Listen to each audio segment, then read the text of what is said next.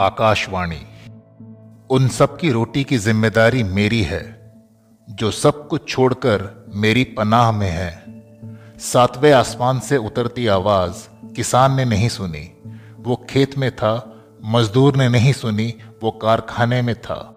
जो जो डूबा था अपने अपने कामों में किसी ने नहीं सुनी। मधुर, मध्यम, आसमानी आवाज़। जितने निकम्मे थे जितने नकारे थे साफ़ साफ़ सुनी दिव्य आकाशवाणी। चले गए उसकी शरण में। आसमान से उतरती हैं इनकी रोटियाँ शहद में डूबी।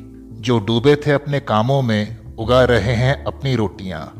अपने जिस्म को पसीने में आटे की तरह रौंदते। धरती के सम्मान को आसमान की गुलामी से बचाए। मिटा रहे हैं खुद को। उगा रहे हैं रोटियाँ सिर्फ़ अपनी ज़िम्मेदारी पर।